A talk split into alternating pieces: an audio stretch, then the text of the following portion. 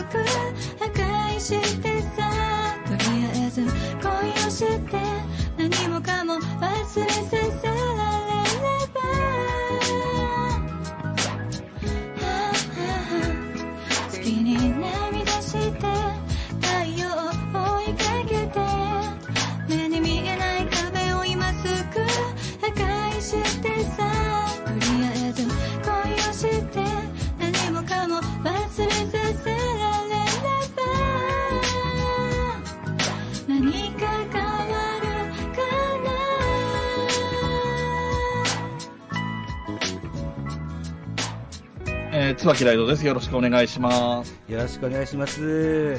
この回はですね、ポッドファーストミーティング、ポファミごっこをしていきたいはい。というふうに思っております。一つよろしくお願いしますはい、よね。ろしくお願いします。はい。じゃあ、ポファミはな、とは何ぞやとはいいうような、あーふうに思われるリスナーの方もいらっしゃると思いますので、ポファミのですね、前工場を僕は書き出しております。おー。はい。これをちょっと、あの、読んでいきたいと思います。えーぜひ聞いてください。えーポファミとはこんな番組ですというようなご説明がありますよ。はい。じゃあ聞いてください。この番組は、ポッドファーストミーティング、通称ポファミと申しますと、新たに接点を作ることが難しく、横のつながりの希薄な、ポッドキャスターの交流の場を作ること、また、リスナーに今聞くべきポッドキャスト番組を認知してもらうことを目的とした特別番組です。今回のリシーズンは、ポッドキャスト配信者が共に収録したことがない配信者をパートナーに選び、神回を収録するという内容で配信しております。といったような文言を書き出したわけですが。はい。はい聞いたことあるやつでした。でもですよ、うん。ポッドキャスターっていう我々はですよ、うん。果たして本当に横のつながりが薄いんでしょうか？わあ、そこも、すごい微妙なとこですよね。ライドウさんは非常に多くのおゲストさんをお招きしてる印象があるんですけども、はい。はい。だいわゆる何人ぐらいはいお招きされていらっしゃるんでしょえっと、多分、うあ、でも重複してる人もいますけど、冬のライオンだけで二十何人かは呼んでるんじゃないですかね。二十何人。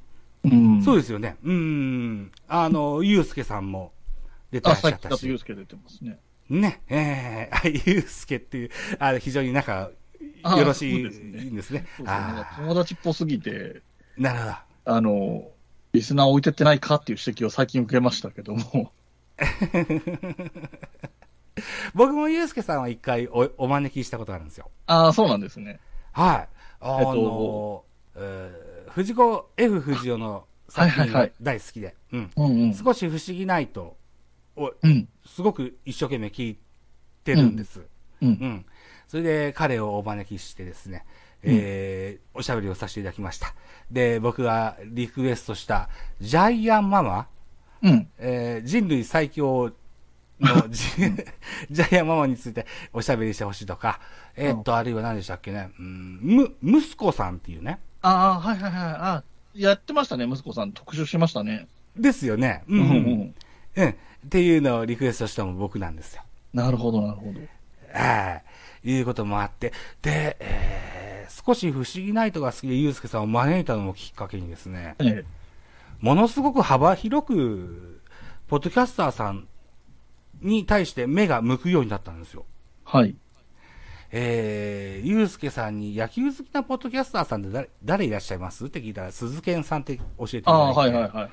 で、えー、ライドウさんも、あの、はい鈴木さん招かれて、ね、はい佐々木朗希と完全試合のぐお話もされていらっしゃいましたけども、そっから、あの、視野がひゃ、えー、360度変わりまして、はい。うん。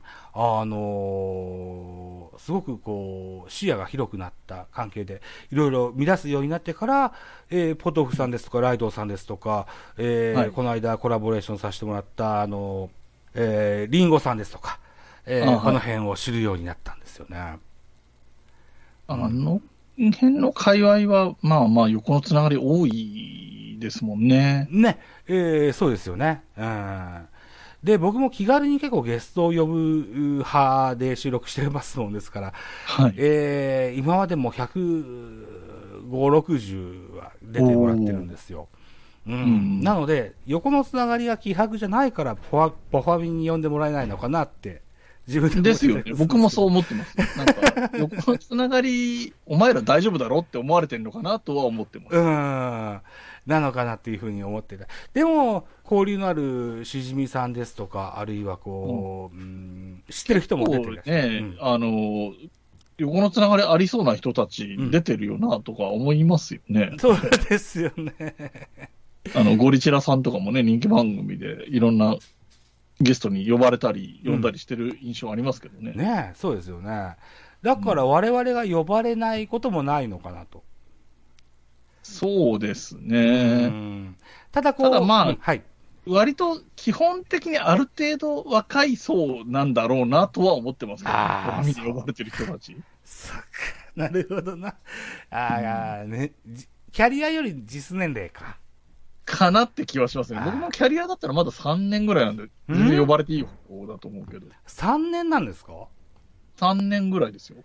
えっと、冬のライオン2019年からですからね。そうなん、え、2019年の何月ぐらいからですか？8月です。ああ、そうですか。うんあ、そうなんですか。何かきっかけがあったんですか？冬のライオンですか？はい。えっと、冬のライオン始める前から、私、あのーまあ、し、本当に一部でですけど、ええあと自称もしてましたけど、ええっと、プロリスナーって名乗ってたんですよ。プロリスナー。ほうほうほうほう。うんはいはい。あのーそれである程度、何、肩書きがまあちょっとキャッチーだから、ええいろんな配信者の人が面白がってはくれていて、ええで、自分で始めよう、いつ、いずれ始めようと思ってたんだけど、ええっと、一緒に冬のライオンをはじ結果的に始めることになった真冬さんとツイッター上で繋がって、えうん。で、えっと、山梨県出身が共通点なんで、はい。で、山梨県でポッドキャストやってる人いないかねみたいな話をちょっと盛り上がったんですよ。うん。で、本当にいないんですよねみたいな話になって、うんじゃあ真冬さんやればいいじゃんって言ったら、真冬さんが、まあ一緒にやってくれる人がいればねみたいになったので、じゃあ一緒にやりましょうみたいになったっていうそうなんですねで。すね。で、ええこの説明すると、なんでナンパかよって言われるんですけど。よく言われるんですよ、僕も。あ言われますよね。こうい150、う160も呼んでるとですよ。出たよ、まあねまたよ、つってね、言われるんですよね。言われますようね。でも、言われますう。んコラボレーションの方が僕楽しいと思ってて、基本、うん。自分がやってる番組もコラボレーションが主軸であるかなというふうに思ってます。ああ、うんはいはい。あの、で、一人の人に対して、そうだな、年に3、4回呼ぶことはないのかな多くて5回ぐらいだと思うんですけどね。なるべく間を空けて呼ぶようにはしてるんですよね。ああ、なるほどね。うん。はい。はい。えー、やっぱこう、音声配信者、ポッドキャスターでも、うー例えばラジオトークでもスタンド F でもそうかもしれませんけども、うんうんうん。なかなか我が強い人が多いので、ああ、まあね。うん。あの、密着してずっとやるよりかは間を空けてやった方が鮮度が保てるのかなというふうには思ってたりもするんですけど。あーなるほどね。はいはい。うんえー、コラボレーション論って結構うんあると思うんですよ。あの、ライドさんもあると思うんですけども。うん。うん。えー、自分の価値観ですとか。あるいははい全然違う人と喋るのも楽しいでしょうし。ううんん。似た人と喋るのも楽しい。でしょうし。うん。だからそこら辺はなんかその、なんていうのかな。えっと、まず、そのうん自分がやってる番組が多少増えてきて、はい。で、あの、口差がない人からは、ライドはハーレムを作ろうとしてるとか言われてる やっぱ同じようなこと言われてるんですね。あそうなんですね。僕、今、えっと、一応5番組やってて、はい。で、一番最後に始めた椿庵っていうのは、さっきまで収録してたんですけど、ええっと、自分だけ固定で、どなたかゲストに来てもらって、対談形式で何かテーマを決めた話をする。で、まあ今ちょっと似たような状況なんですけど、ええこういうスタイルでやってるんですけど、他のやつは一応パートナーがもっとこ、パートナーと私っていう固定がまずありきええの4番組があって、4番組のうち3番組が女性とやってるんで、そっか。そう、で、えっ、と、一人おっさんとやってるのはカモフラージュだろうとか言われてるんですけど、でもそのカモフラージュ、僕が、僕は一番聞いてます。僕もあの番組はいい番組だと正直思ってます。素晴らしいと思います。はい。はい。あのーお後がよろしいようでっていう落語の番組なので、まさかなんだ、こんなことになるとは思ってなかったんですけど、一応プロの落語家さんに複数人ゲストで出てもらったりもしてるんで、落語がわかる人は、素人のポッドキャストでプロの落語家さん出てくれるんだみたいな凄さっていうのが分かってもらえると思うんですけどうー、ん。なかなか落語知らないとそこの凄さが伝わらないかなっていうのもちょっと残念なところではあるんですけど。はい。えー、僕はそこそこ落語好きでして、はいはいはい。はい。えっ、と、住んでるのが島根県という過疎の町なんですけどはあ、も、はあはあはあはいおじいちゃんおばあちゃんが多いもんですから、うん。落語のあの、全国ツアーみたいな、あの、はいは師匠方のやつ、ホール落語をされてるようはない方々っていうのははい結構多くいらっしゃるんですよ。そうですよね。だから僕はプロ野球見るよりも落語の講座見る方が多いんですよ。ああ、まあ、プロ野球はね、いろんな都道府県、多少回るけど、そんなに数多くは来ないですもんね。落語の方がそれは可能、確率は高そうですね。そうなんですよね。えー、えー、まだ、後にですね、落語の話はしたいかなというふうに思ってたりするんですけども、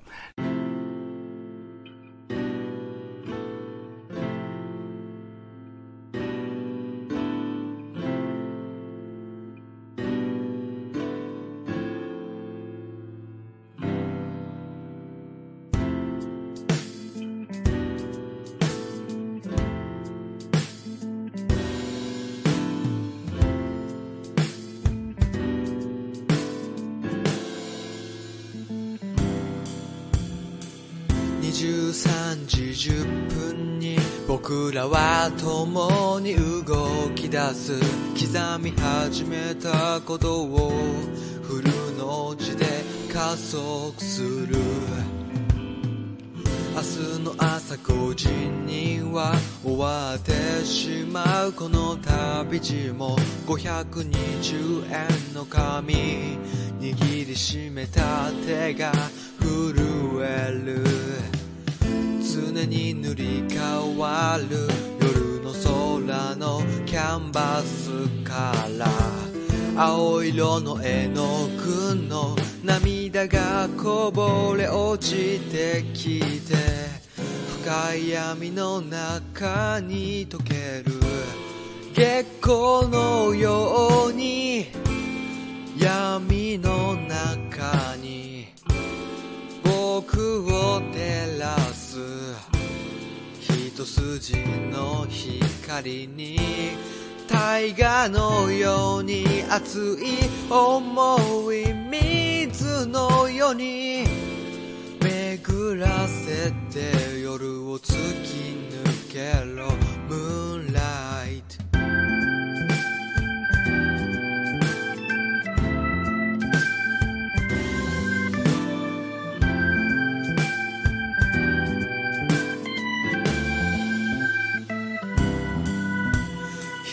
日が変わった頃に新たな旅人が来たら再びスタートする再び夜に飛び込む。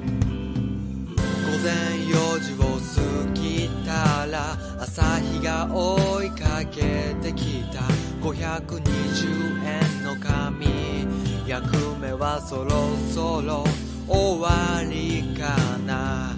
常に入れ替わる。街の中のステーションで。僕らを待っている。人が教えてくれたわ。の月光のように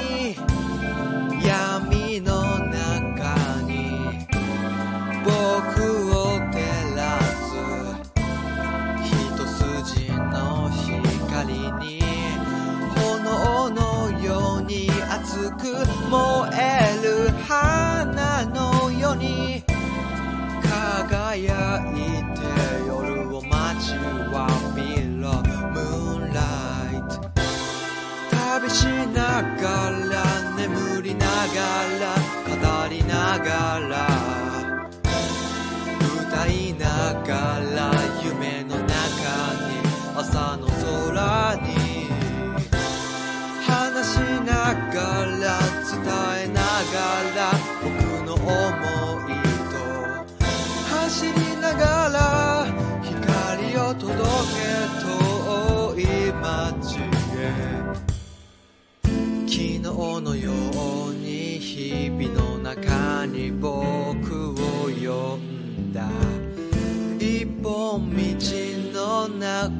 明日のようにひどく悲しい時のように消えたい月光のように闇の中に僕を照らす。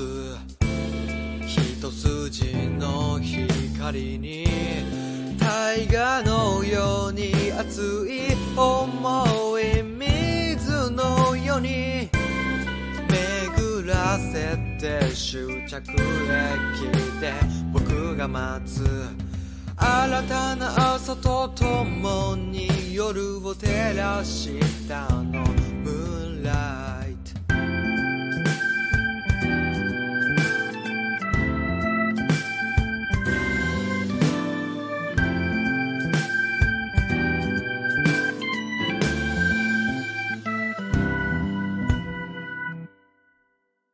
ライドさんが、すあのー、ポッドキャストを始めたきっかけっていうのは、やっぱりその、先ほど言われた、まあ、冬のライオンで、まあ、冬さんと知り合っ冬ライオンたっていうのが、はい。うんきっかけだだったわけですね。うん。うーん。でも、キャリア3年っていうのはびっくりしました。すごくこう、存在感が強くて。推しが強いですよね。そのキャラ作りもなんかそこまで狙ってたわけじゃないんですけど、はい。さっき言ったその、プロリスナーっていう話をちょっとだけさせてください。ああ、の、ぜひぜひ、はい。本当にシャレで、あの、はいネットで名刺を作ったんですよ。はいはいはいはい。で、それに、当時はラジオも聞いてた、結構聞いてたので、ラジオ、ポッドキャストリスナーって書いたんですよ。プロとか書いてなくて、ラジオ、ポッドキャストリスナーって書いて、椿ライドって書いて、えなんか、ポッドキャストのイベントあったら配って遊ぶと面白いかなぐらいのテンションで作ったんですよね、その名刺を。え。はい。で、当時、えっ、と、特勤マッシュの渋ちゃんが、ああ、はい。2回ぐらいやったのかななんか、リスナーの方と対、えっ、と、1対1でトークするみたいなことを。企画的にやったんですね。イベント的な感じでやって、えで、数十人集まってる部屋で、よ、あの、抽選で選ばれた人が、決まった時間5分とか、決まった時間だけ、これについて話したいっていう話をするんみたいなのがああって、え。えでそれ当たって話もしたし、その時に名刺渡したんですよ。え。はい。そしたら、えっ、と、当時は、えっ、と、墓場のラジオがやってたんですけど、墓場のラジオでそのイベントやってきたよっていう話を当然するじゃないですか。はいはいはい。で、えーこういう人とこういう人とって話をしていくんですよね。あの、漫画のストーリー書いてる人とも話したよとか、そういう話をしていく中で、え僕はその職業的には面白みのない、普通のサラリーマンなので面白みはないんですけど、名刺渡したんで、え。はい。あの、プロのリスナーさんがいてみたいないじり方をしてくれたんですよ。はい。あの、その名刺を渡したっていうことをきっかけにプロって扱いをするっていう形のあいじり方をしてくれて、えで、一部で、あ、プロのリスナーの椿ライドさんだとか言われるようになったから、これはなんか、このキャラ付けをうまく使った方が得だろうと思って、え。うん。自分でもプロとかって、その、椿ライドアットマークの後ろに書いてみたりとかした時もあったし、ええ。はい。っていう感じがあったのと、あと、まあ、年齢が比較的ね、あの、プロ、あ、プロじゃない、あの、ポッドキャスト配信してる一般の方のええ。平均よりは上なので、はい。それこそ年齢の意味で、あの、配信者の人も、あの、ライドさん、ライドさんってこう、年上の人に対する接し方で接してはくれるじゃないですか。はいはいはい。もちろん。はい。なので、なんか必然的に割と大御所感が出るみたいな流れにはなりましたよね。ああ、なるほど。遅ればせながらですよ。あの、半世紀誕生会されましてね。あはいはいええ、おめでとうございましあた。ありがとうございます。あのイベント自体が2ヶ月遅れっていうね。うん。あーっていうのを、もっと先に言おうと思ってたのに忘れてました。すいませんでした。いえいえ、とんでもないです。あ、でも、去年の夏ぐらいの時点で、ええ。あで今度誕生日来ると50歳で半世紀かと思って、その、うんワードとして半世紀って面白いなと思って、うん。半世紀祭りって面白いな、みたいなことで、その、それをただツイートしたんですよね。半世紀祭りだわ、とか、みたいなこと書いて、で、まあ、あと冗談って実行してこそ冗談として面白いみたいなところがあるからやってみようかな、みたいな感じで実際にイベントというかね、まあ、あの、自分で企画する自分の誕生日会ってすごい恥ずかしいやつをやって、で、でも結構、そこそこ自分なりには入念に準備したんですけど、コロナの影響で2ヶ月スライドするっていう大変なことになったんだけど、もう2ヶ月スライドした時点でもう意地だ、意地になってたので、これでまたスライドしても、あの、やれる時が来るまでスライドし続けようと思ってたんですけど、まあ一応2ヶ月ずれで、うん。えー開催できたので、まあ、ほっとはしてますけどね。はい。おめでとうございました。あの、僕もツイキャス見に行かせていただきました。ありがとうございます。はい。総勢何名ぐらい出られたんですか？えーあの、ご参加あったんですか？はい。イベント自体はその出演みたいな人、出演者とかスタッフみたいな人もいて、全部含めてで22人ですね。おー、すごいじゃないですか。力技でしたけどね。なんか、あの、借りた場所のキャパシティ的に20から25ぐらいが理想的な感じのスペースだったんで、ええーただ、募集をかけたら、だ募集かけてすごい来るかもしれないし、全然来ないかもしれないし、本当にわかんないえ。からと思ってたんですけど、うん。うん。えっと、悪い方に出まして、全く反応がなかったんですよね。募集開始初日とか。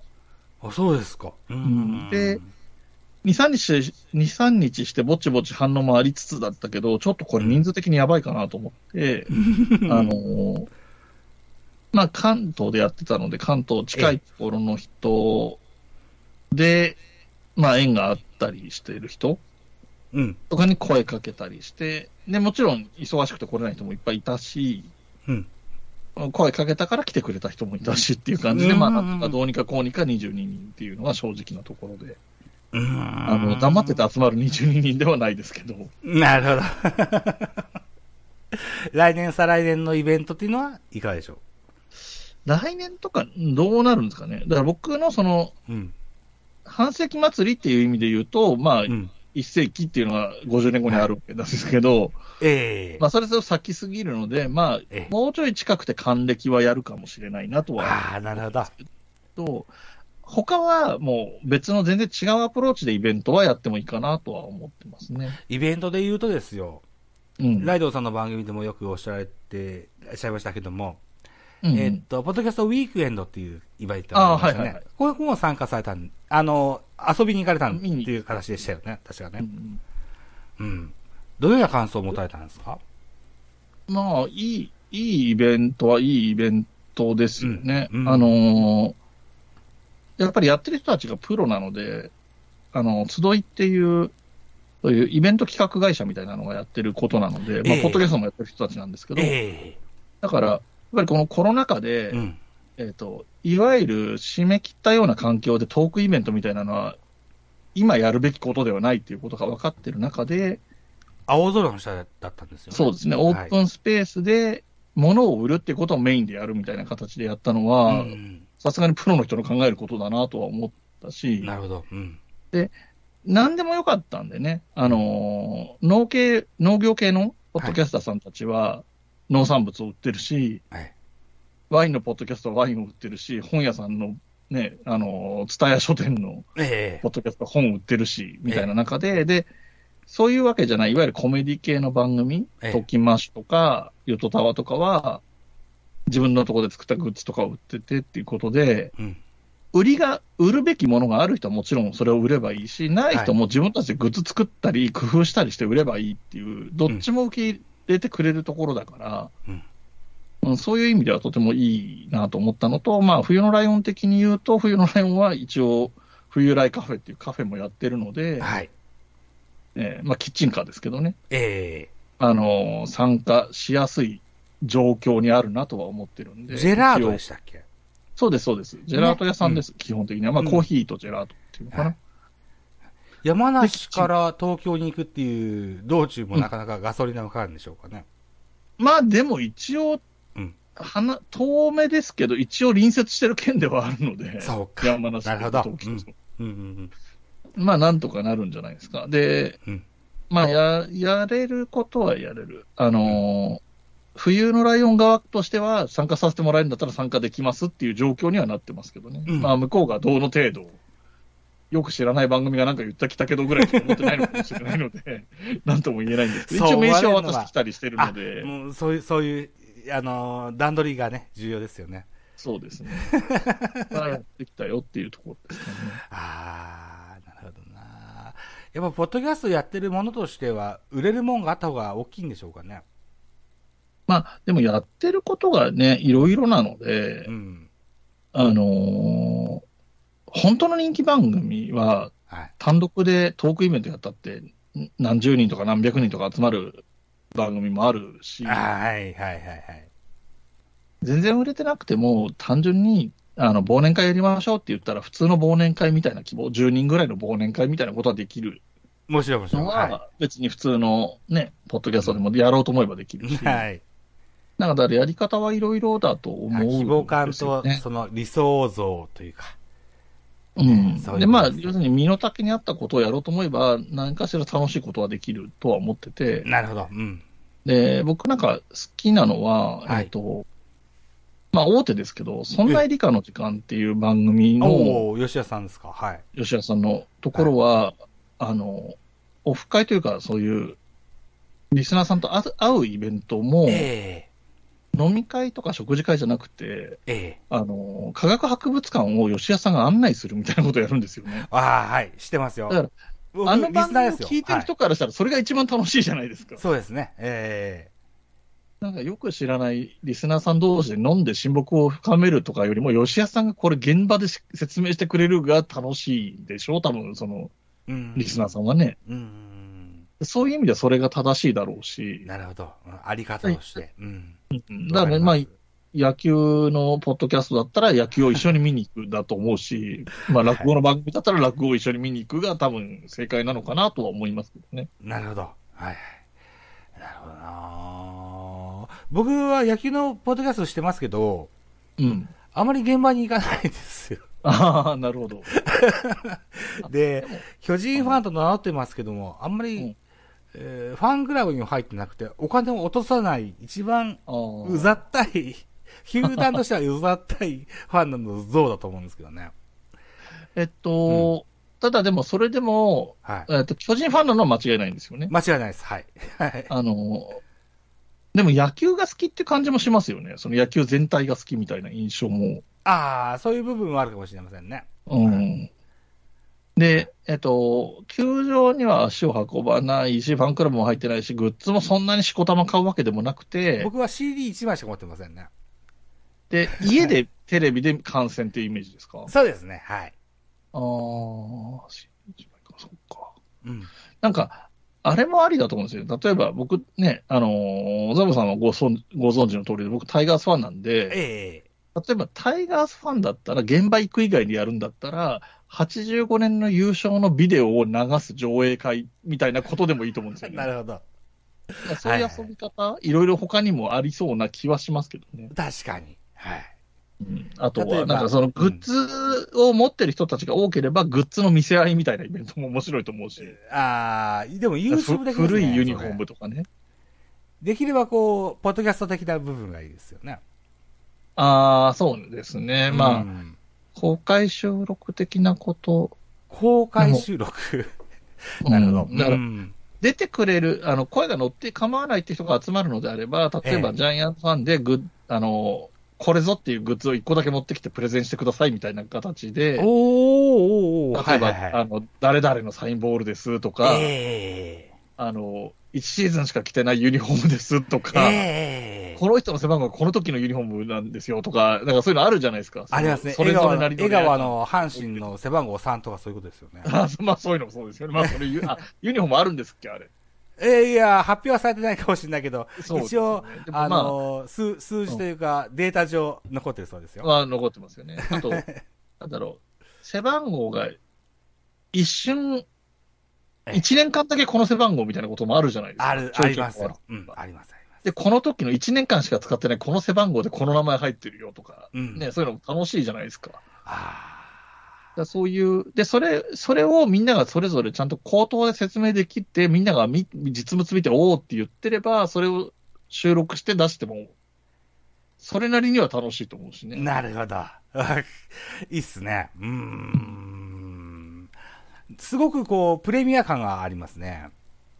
面白いですよね。で、なんかやっぱり知らない話も聞けるし、その個人個人の思い入れみたいな話もやっぱり楽しいじゃないですか。うん楽しいと思います。ううん。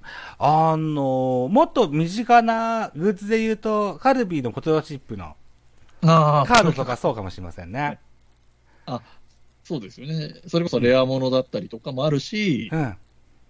なんかその、その人にとっての思い出が入ることもありますもんね。そうですよね。えー、買った時期、こんなタイミングだったんだとかね、いうのうんもあると楽しいかもしれませんね。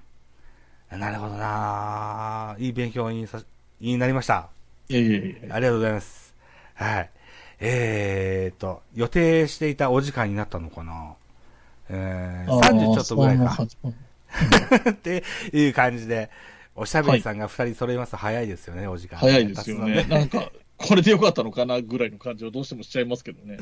非常に要は満足なんですけども、ああ、そうなんですね。はいはい。せっかくライドさんがゲストに出てくださったので、はいご必要は不要かもしれませんが、はいぜひ番宣を一丁いただけませんでしょうか。えっ、と、長くなってもいいですか？結構ですよ。はい。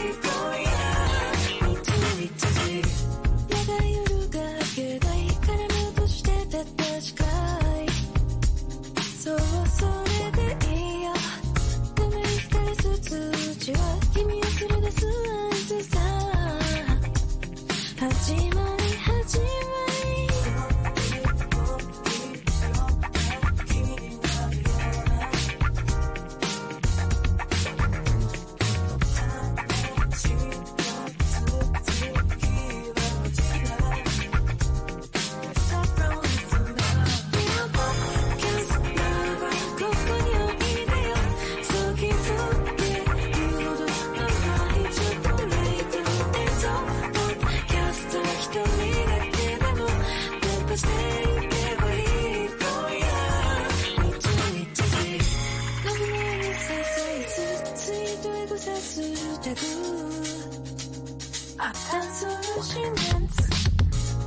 はするノ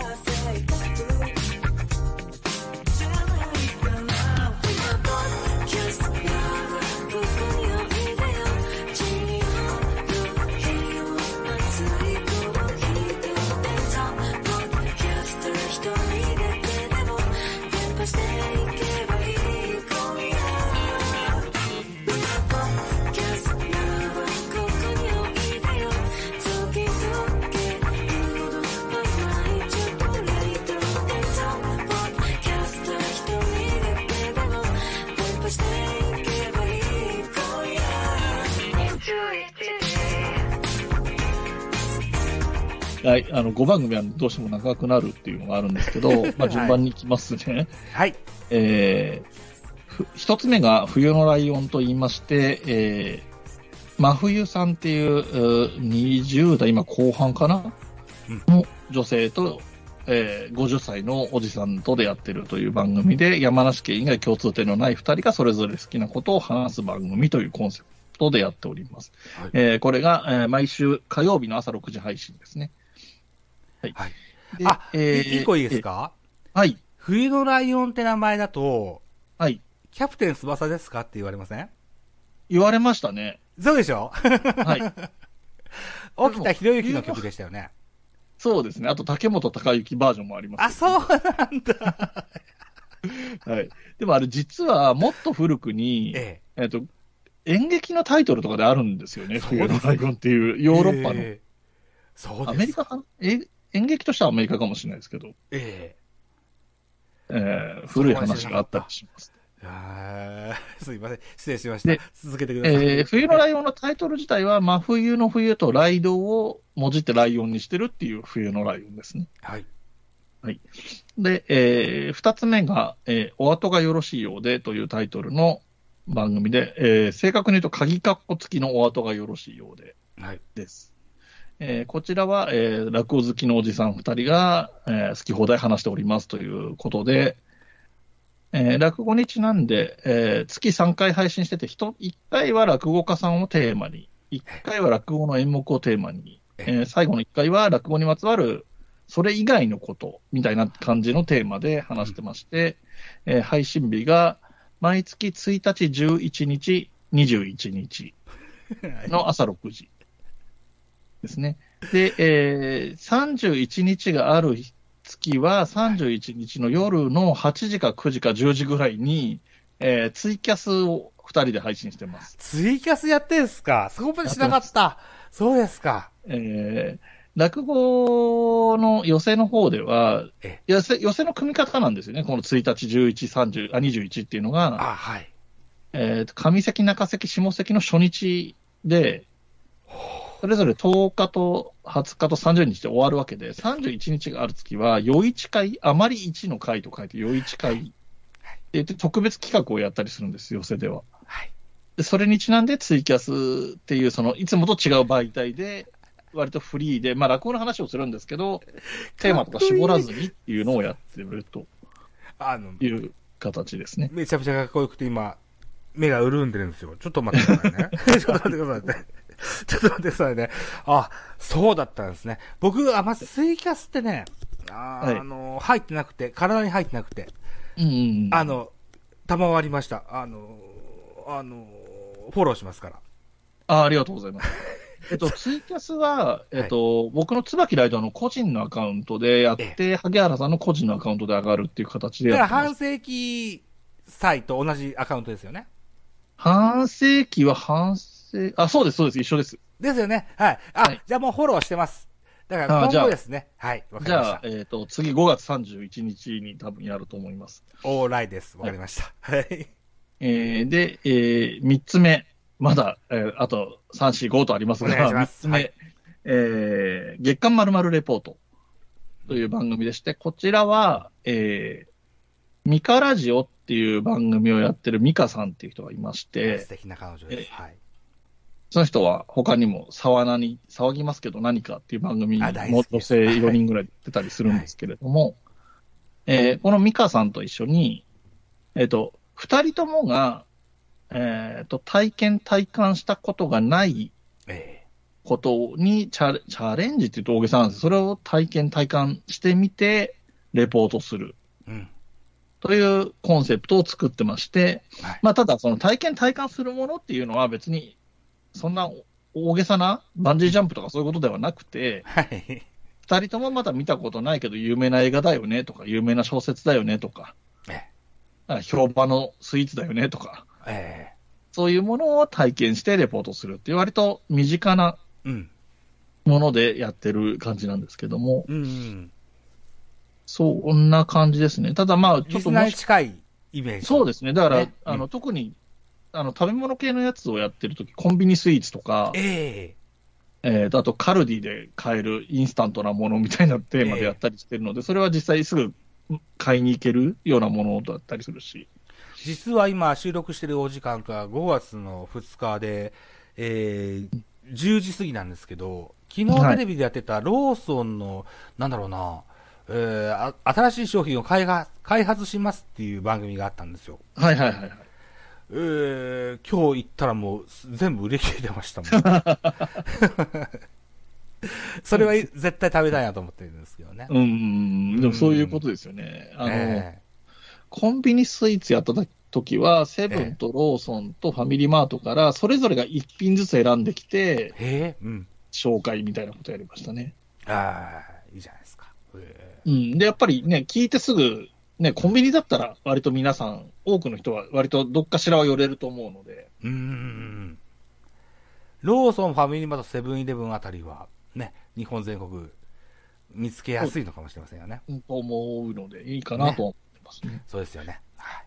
で、あと、その映画とか映像作品取り上げるときもえ、え割と皆さん入ってる人が多い、あの、アマゾンの、はいえーアマプラとか、はいそういう割と見やすいものを選んではいりますので、まあ楽しみやすいかなとは思ってます。なるほえー月刊まるまるレポートは、えっ、と、基本の配信日が毎月ゾロ目の日。ど。おおそうでしたね。はい。はい。えー1月なら1日、えーね5月なら5日、あー8月なら8日ということですね。あ、そういうことなんだ。11日、22日じゃなくて。じゃないんですよね。なるほど。はいはいはいはい。月と日が同じ日っていうことですね。そうなんだ。そうかそうか。えっと、一個いいですか？はい。僕、誕生日が11月11日です。ああ、えっ、と、配信してますね、去年。そうなんですね。はい。っっていうのが軸で、まあ、ただ、前編後編に分かれたりとか、えっ、と、付録会みたいなのをやってるので、そういうのがあるときは、その、それぞれ10日後、10日後っていう形でやってってるので、まあまあ、10日に1回ぐらい配信があるのが、今はスタンダード。うんうんうんなので、えっ、と、5月で言えば5日、15日、25日っていう配信になると思います。はい。はい。で、えっ、と、4つ目ですね。ごめんなさい。戻って4つ目なんですけれども、えっ、と、こちらがタイトルが、文ガチャというタイトルで、えー略称みたいな名前ですけど、これが正式タイトルなんですね。はい。で、えっ、と、意味合いとしては、文系ガチャみ、文系ガチャガチャみたいな。文章の文にカタカナのガチャですね。そうですね。えーはい文系理系の文系みたいなイメージで、さっき農業系の話しましたけど、りえあの、え科学系ポッドキャストみたいなのもちょっと盛り上がってた時期があったので、はいはいはい。我々は文系だけど、文系も文系で盛り上がれるといいよね、みたいなノリで文系っぽいテーマを軸にしようというコンセプトで、えっ、と、ちょっとやってみたい番組、あ、これ一緒にやってる人が、咲夜さんっていう、また女性の方なんですけど、とても素敵な声をされてる女性ですね。ね、本当に素はい。敵な声なんですけど、素敵な声だと思います。はい。えっ、と、で、こえっ、と、学校の先生やってて、まあ、小学校の先生なんで全教科教えてるんだと思うんですけど、スーパーマンって言われそうですよ。はい。もともとの専門が、えっ、と、国語学が専門らしいので、うんそっちが明るい人で。うん。で、僕もそういう言葉とかが好きだったり、あと歴史とかも好きだったりするので、はい。えー一緒にやってみたいねっていう番組なんか、いくつか出たんですよ。複数出たので、で、それを、タイトルを書いた紙を、ガチャガチャに入れて、ガチャガチャ回して出てきたやつを、うん。えっと、その月のはこの番組やりますみたいな感じで、えー4分割して配信するうんうんうん。というスタイルで、中に入ってるのが、えー、と、順番とかあんのかな？大河は来たっていうのが大河ドラマの話をする番組で、はい。えー言葉のことっていうのが、えーそれこそ咲夜さんに言葉について、言葉のえ日本語、国語の面白いところ。なんか最近とかだと、えっ、と、なんとかるってつける。あバグるとかバズるとかのる。はい何にでもるつけると動詞になるよね、みたいな話とか、そんな話をしたり。ああ。今日聞いたのは、うん。平安時代には色を表現するのは4語しかなかったと。ああ、そうですね。白と黒と青と赤でしたっけ？そうですね。ね、みたいな話を頂戴したりしました。この色だけが形容詞になるんですよね、そのまま。赤い、青い、黒い、白い。うん。で、黄色いって言えるじゃんっていうのはあるんですけど、それは色って入るからつけられるのであって。ええ黄いとか紫いいとか言わないよねっていうですね。うん。話なんかもしてますね。感心しました。はい。そういう話があったりするのが言葉のことっていうのがあったり、えーあとは作人一首っていう、まあ、作夜さんの作とかけて百人一首。なるほど。はい。えーこれも作夜さんが専門っていうか、あの、趣味で競技百人一首やってたりもしたらしいので、へえ。えっと、なんか有名な映画とか漫画でありましたよね。ああ、ちはやふるっていうのが、ねああ、、そうですね。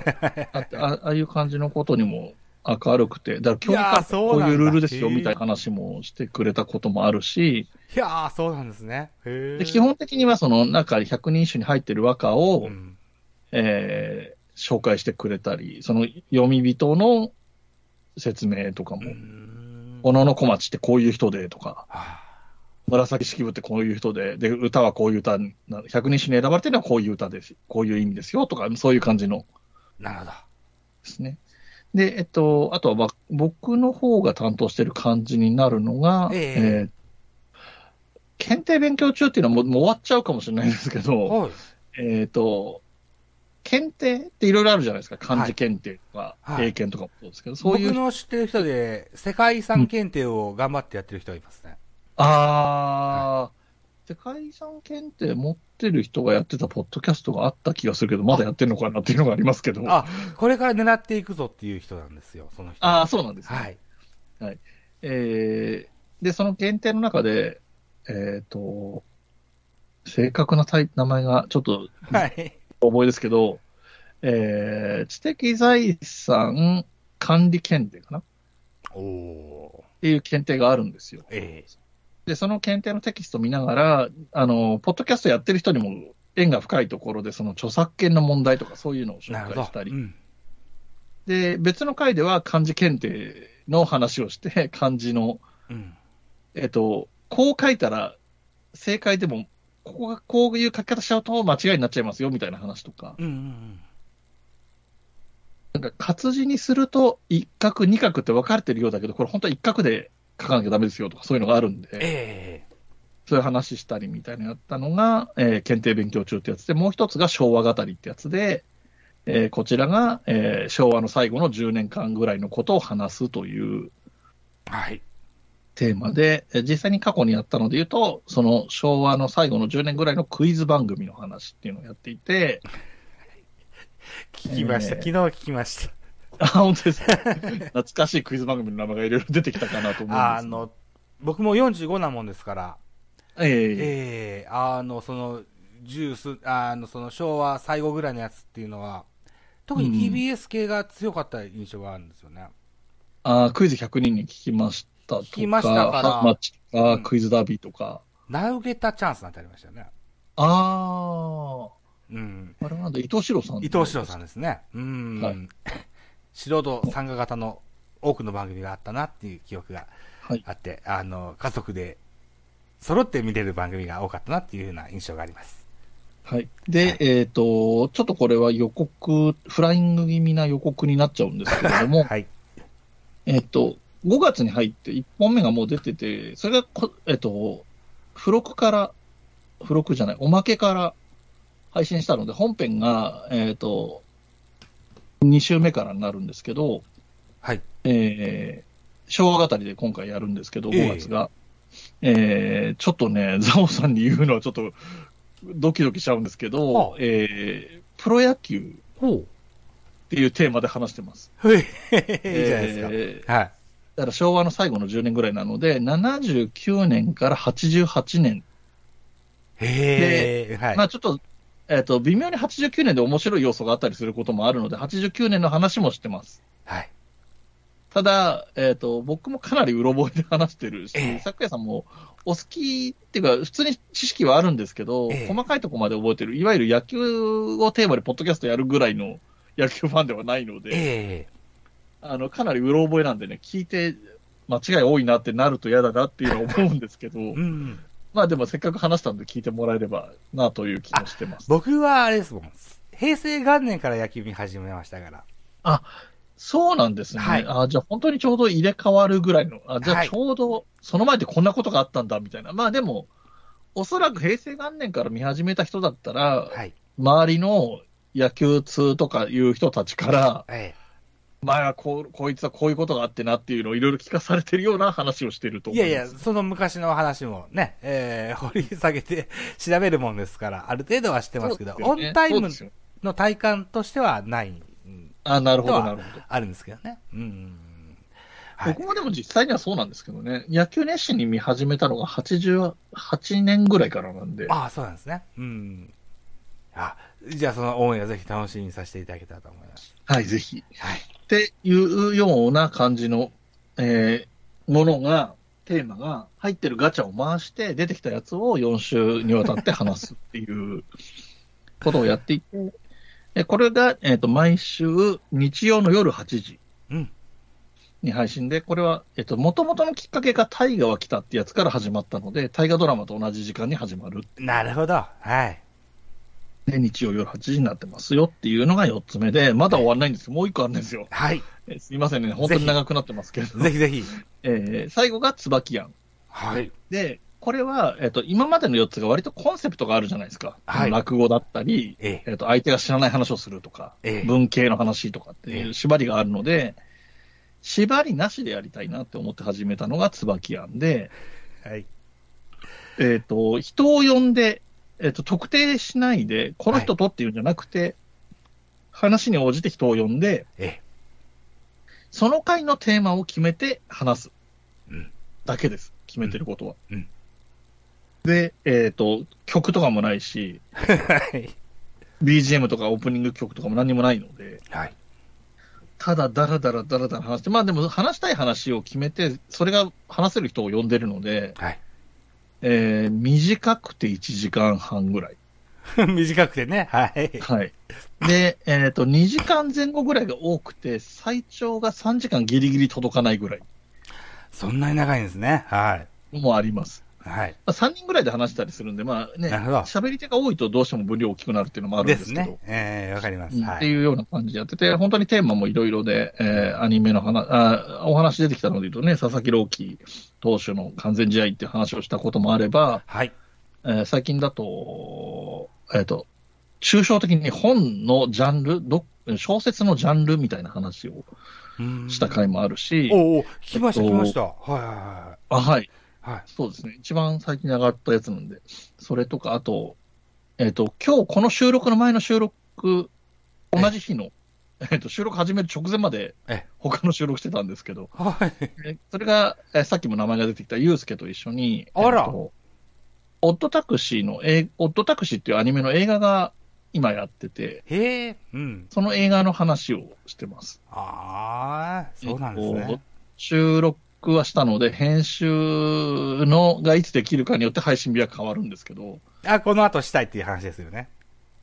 まあそうですね。はえっと、ただ本当に配信日とかも何にも決めてないんですよ。その、ええっと、何にも縛りを作りたくなかったのえで、うん何曜日に配信とかも何にも決めてないので、まあ、えっ、と、極論気が乗らなきゃ1ヶ月干したっていいっていうぐらいの気分でやってるので、でも今お、あの、映画館でやってるんだったら、早い方がいいですよね。まあ早い方がいいんですよね。で、ねこれでギリギリ間に合って見る人もいるかもしれないと思うと、うんまあ早めにあげたいなとは思ってます。そうですよね。ええはいはい。って。いう、えー5つのポッドキャスト配信しているんですが、はい。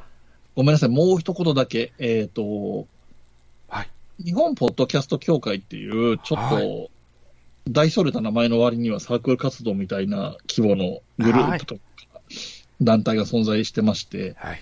えっと、こちらが、えっと、YouTube で配信があったり、えええー Twitter のスペースとか、あとええクラブハウスとかでも、えっと、音声を配信したりしてるんですが、はい。その中の一環で、えっ、と、ツイキャスもやってまして、えっ、と、ツイキャスの方を一応僕が担当してますので、あ、それも宣伝させてもらおうかなと思って、はい。えー一応基本のルールとしては、えー第1金曜日の夜8時っていうところで一応やってます。第一金曜日の夜8時。わかりました。はい。これは、えっ、と、そっちの専用のアカウントで、日本ポッドキャスト協会のアカウントでやってるので、おおそうですか。わかりました。わかりましたで。、えっ、と、なるべくポッドキャストに関係ある話をしようとしてます。はい。で、大体30分から1時間ぐらいですかね、話してる時間で言うと。で、うんツイキャスっていうシステムの性質上、えっ、と、一緒に話すっていうのもできますので、はいそういうふうにしてもらうこともありますし、はい。僕一人喋り得意じゃないので、できれば誰かと一緒に喋りたいっていうのがあるのと、はい。あと、ツイキャスって、えっと、コメント欄みたいな、YouTube とかと似てて、はいコメント欄みたいなのがあるので、ええっと、いろんな聞いてる方からコメントいただいて、それに反応したり、えーそれに返事をしたりとか、そこから話を膨らませたりとかしながら進めますので、えガヤコメント的なことですよね。そうですね。はいだから話があんまりそれてくると、ポッドキャストの話してとか言って書いてくれれば、あすいませんってポッドキャストの話に戻したりとかできると思うので、なるほど。はい。こんな形でやってき、やっていきたいなと思ってますと。いうとはいころです。はい、すいません。長々、あの、こ告知の方が長いんじゃないかみたいに長くなりましたけど。いやー、でもですよ。言ってもらってよかったです。今日は台本をノートに書き起こしてまして、ええで、らい堂さんがやってらっしゃる番組はほぼアップしたつもりでいたんですが、はい。日本ポッドキャスト協会の名義でツイキャスをやってることを知らなくて、ああ、いやいや、それはもう全然、これをあの、まだ3回目とかだし。え、これを加えさせていただきますから。ああ、よかったです。ありがとうございます。いや、間に合いました。まだアップしないああ、台本。よかったです。はい。いうことでございます。で、えー、ライドウさんにはおお話もしてありますけども、今回は音高2でアップしようと思います。ミュージックのトークという形式を取ろうと思ってるんですけども、はいあえて、Spotify から連動せずにですね、はい。はい、えー、ポッドキャスター4名様から楽曲提供を受けております。おうおうおうこれをトークの間に楽曲を挟げていって、えええ、えーっと、Apple Podcast でも、あるいはこう、Amazon Podcast でも聴けるような形で、アップしようと考えております。楽曲提供の皆様をご紹介したいと思います。はい、お願いします。はい。曲順の方がいいですよね。うん。ああ、そうですね。ははいわかりやすいんじゃないですはいかね。。マノのグレーゾーンラジオという番組をやってらっしゃるマノさんからですね、アレンと赤い花20あ2021という楽曲、そして、はいえー DJ 卵焼き、えー DJ 卵焼きさんは、えー番組、楽団 FM というポッドキャストをやってます。彼彼から、えームーンライトという楽曲を提供していただいております。はい。彼19歳ですよ。ああ、わかりましはい。そして、えー雪のともり口、おなじみ、ポッドキャストラバー。た。はい。はい。そして、えーと、多少さんから隣の声、フューチャリング不和音、はい。あーこの楽曲を、このトークに散りばめてお届けしようとなるほど。ところどころで入ってきているんですね。今、あの、リスナーさんからすると、あ4曲とも聞いたよってなってるから、最後あと1曲残ってるね、ぐらいの感じなんですね。そういう形になってます。なるほど。はい。あじゃあ最後の曲、えー、多少フューチャーリングフーアオン、隣の声でお別れしましょう。はい。はい。ライトさん、もう一部あります。一つよろしくお願いします。はい。ありがとうございます。よろしくお願いします。よろしくお願いします。ありがとうございました。ありがとうございました。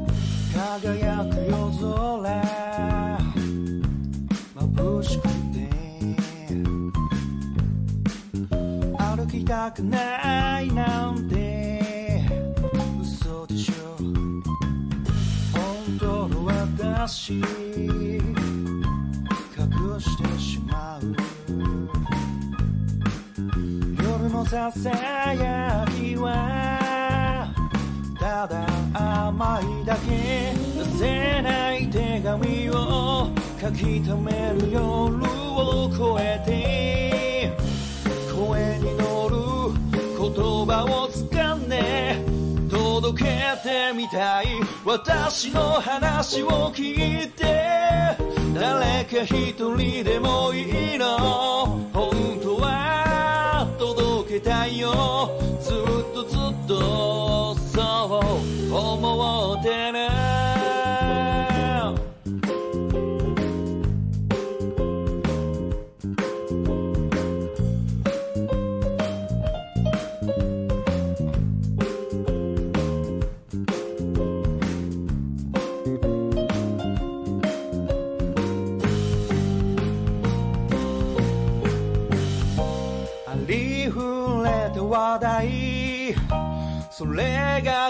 たいよ。世界のどこかであなた話している。私の声が手紙になってあなたの耳に届いたよ。小さなつながりが勇気になって生きていけるんだ。